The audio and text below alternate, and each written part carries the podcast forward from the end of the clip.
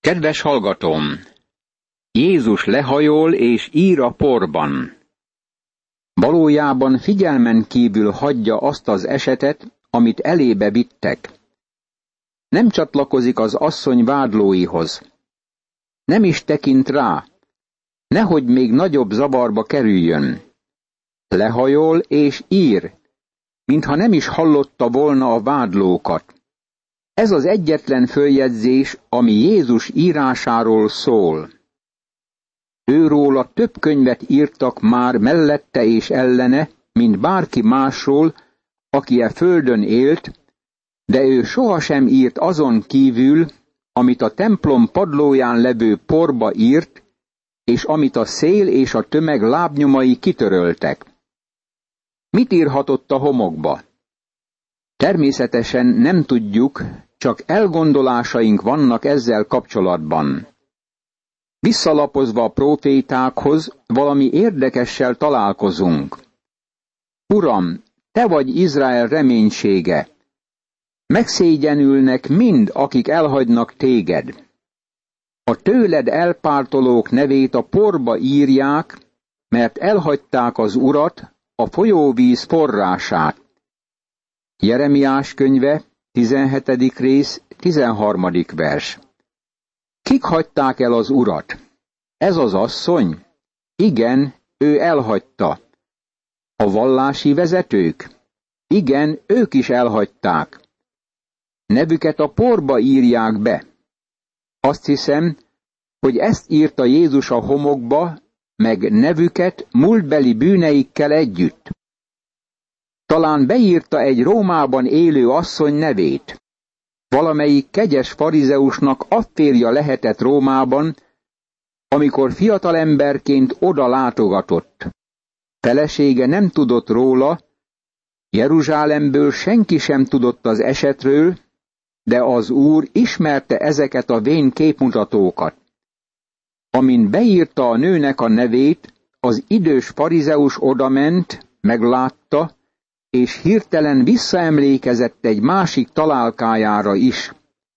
Talán az egyik írástudó rendszeresen ellátogatott Efézusba, a nagy bűnközpontba, bizonyos lakás címre, amit Jézus beírhatott a homokba.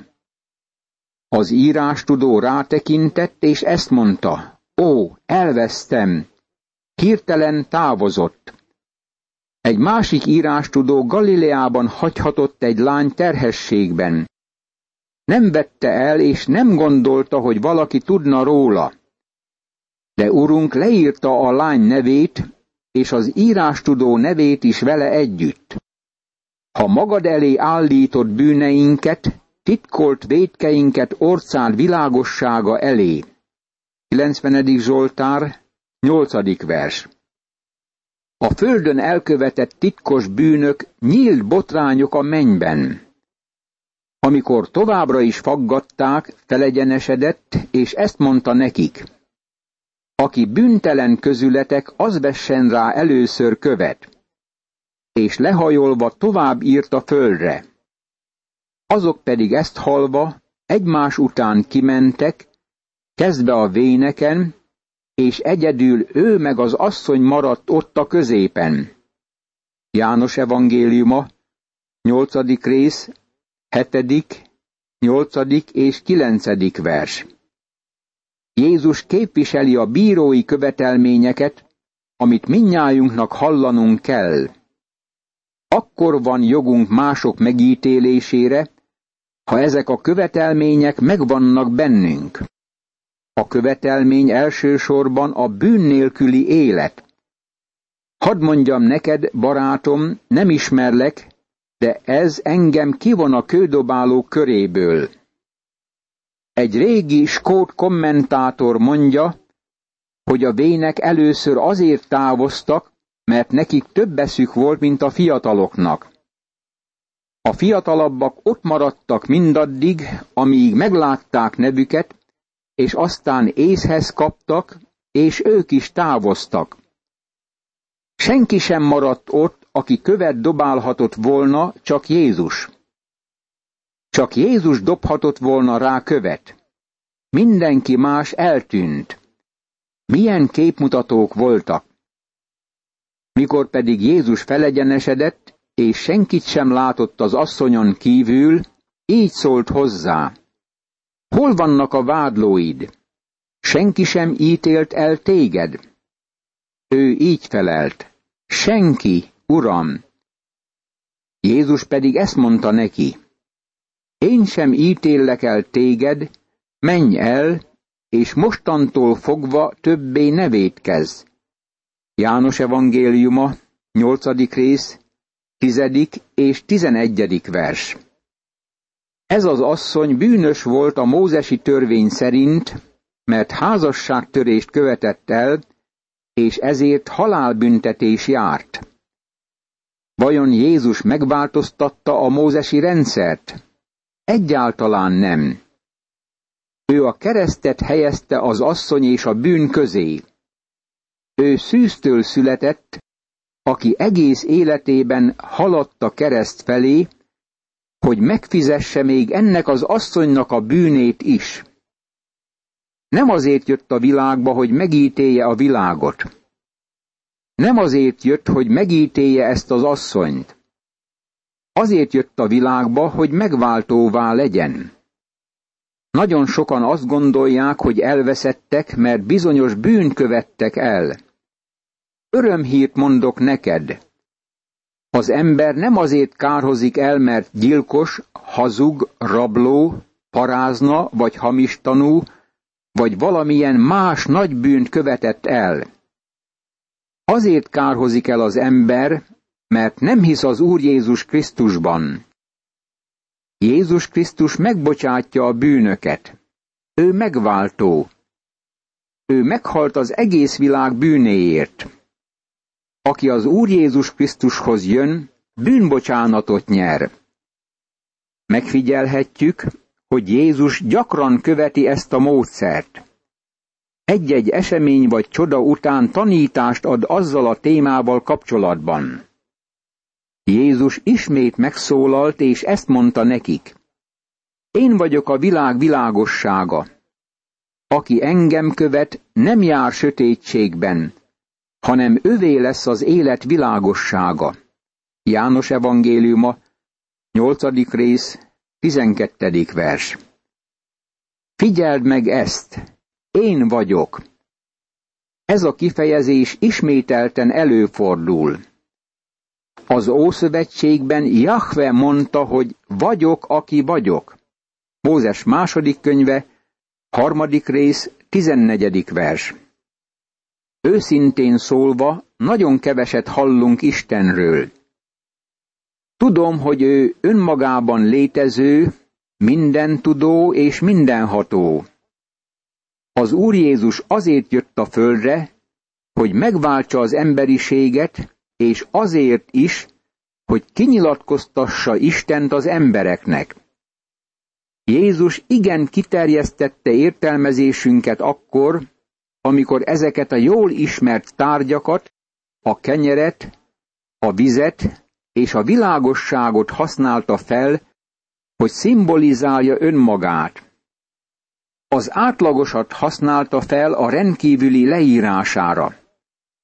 A fizikait a lelki érdekében, az ideiglenest, hogy az örökkévalóról beszéljen, és a jelenlegit azért, hogy a halál utánit bemutassa, a földit, hogy beszéljen a mennyeiről, a korlátozottat, hogy szóljon a korlátlanról, a végeset, hogy a végtelent mutassa be. Jézus kinyilatkoztatja Istent az embernek, amikor elmondja, hogy ő a kenyér, a víz és az élet. Aztán megértjük, hogy Isten nem csak önmagában létező, hanem betölti mindennapi hiányainkat. Jézus mondta, én vagyok az élet kenyere. János evangéliuma, hatodik rész, 35. vers. Én vagyok a világ világossága. János evangéliuma, 8. rész, 12. vers. Én vagyok az ajtó. János evangéliuma, 10. rész, 9. vers. Én vagyok a jó pásztor. János evangéliuma, tizedik rész, tizenegyedik vers. Én vagyok a feltámadás és az élet. János evangéliuma, tizenegyedik rész, huszonötödik vers. Én vagyok az út, az igazság és az élet. János evangéliuma, 14. rész, 6. vers. És én vagyok a szőlőtő, ti a szőlővesszők. János evangéliuma, 15. rész, 5. vers. Itt Jézus ezt mondja. Én vagyok a világ világossága. Csak éppen most leplezte le az írástudók és a farizeusok bűneit, akik elébe vittek egy tettenért parázna asszonyt. Mivel ők is éppen annyira bűnösök voltak, mint az asszony, ezért minnyájan elfutottak. Amikor valaki felkapcsolja a villanyt, az összes patkány, denevér és poloska menekül. A világosság leleplezi a bűnt, és ezért mentek el az írástudók és a farizeusok. Én vagyok a világ világossága, ez a legnagyobb kijelentés, amit eddig olvastunk János evangéliumában. Isten egyik leírása az, hogy ő a világosság. János első levele, első rész, ötödik vers.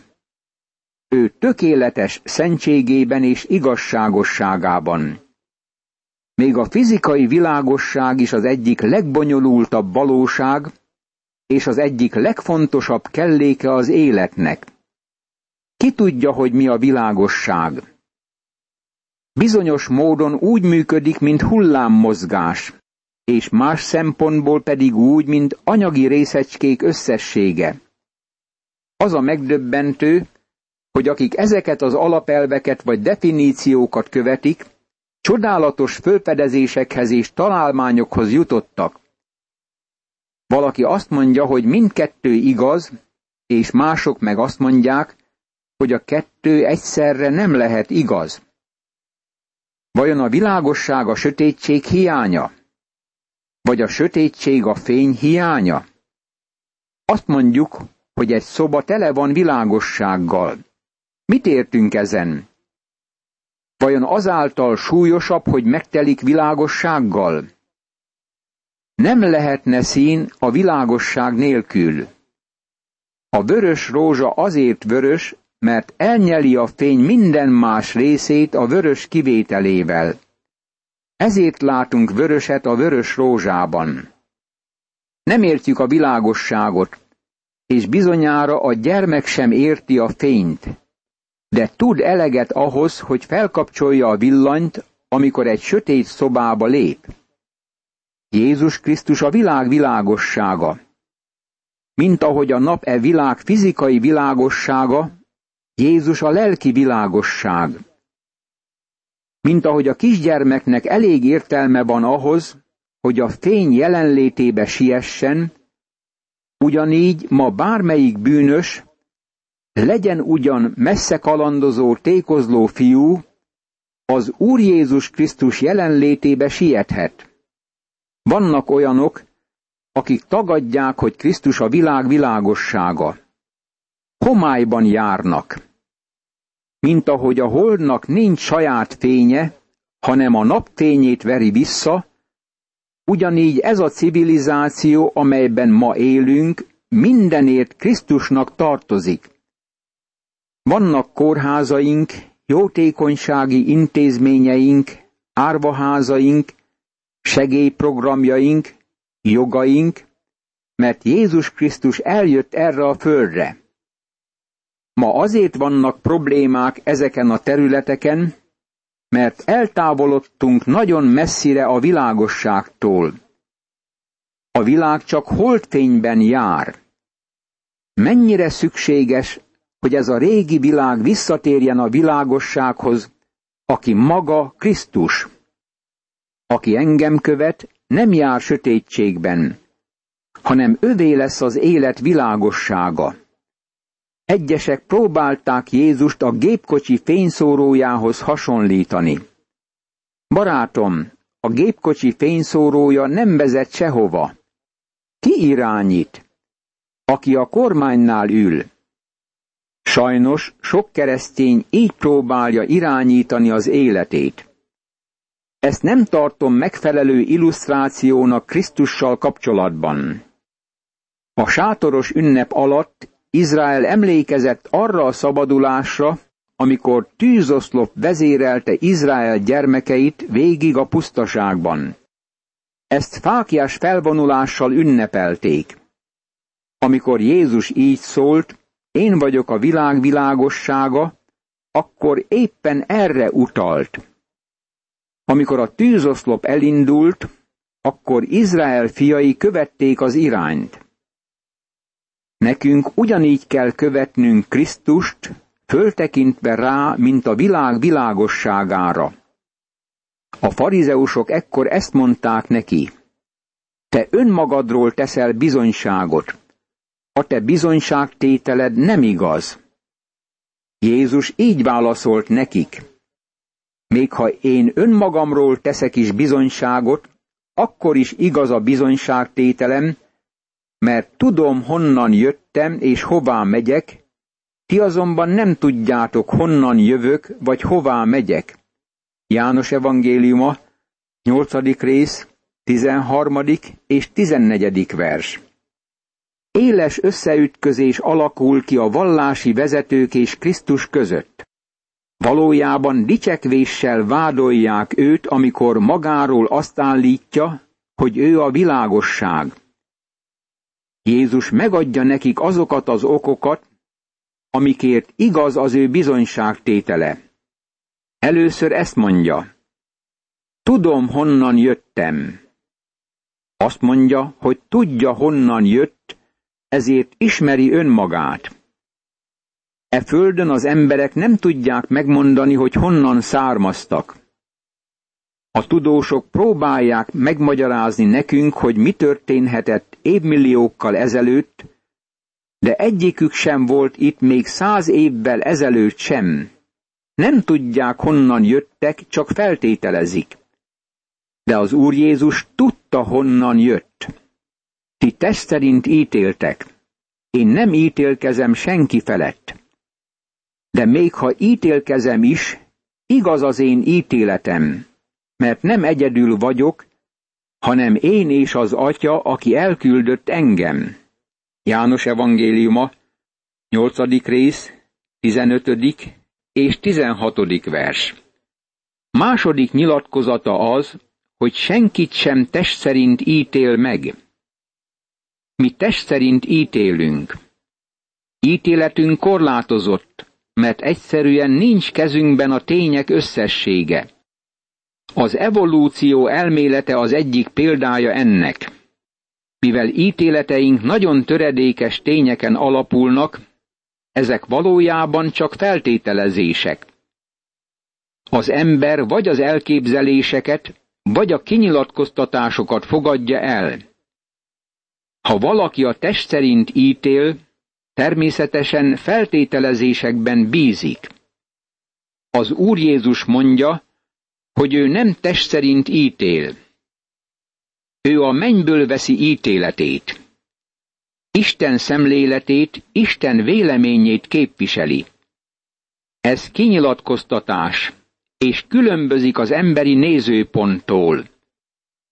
Ezért voltak ellenségesek ezek a vallási vezetők Jézussal szemben.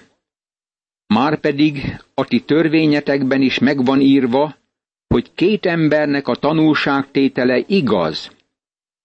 Én önmagamról teszek bizonyságot, és bizonyságot tesz rólam az Atya is, aki elküldött engem. János evangéliuma, 8. rész, 17.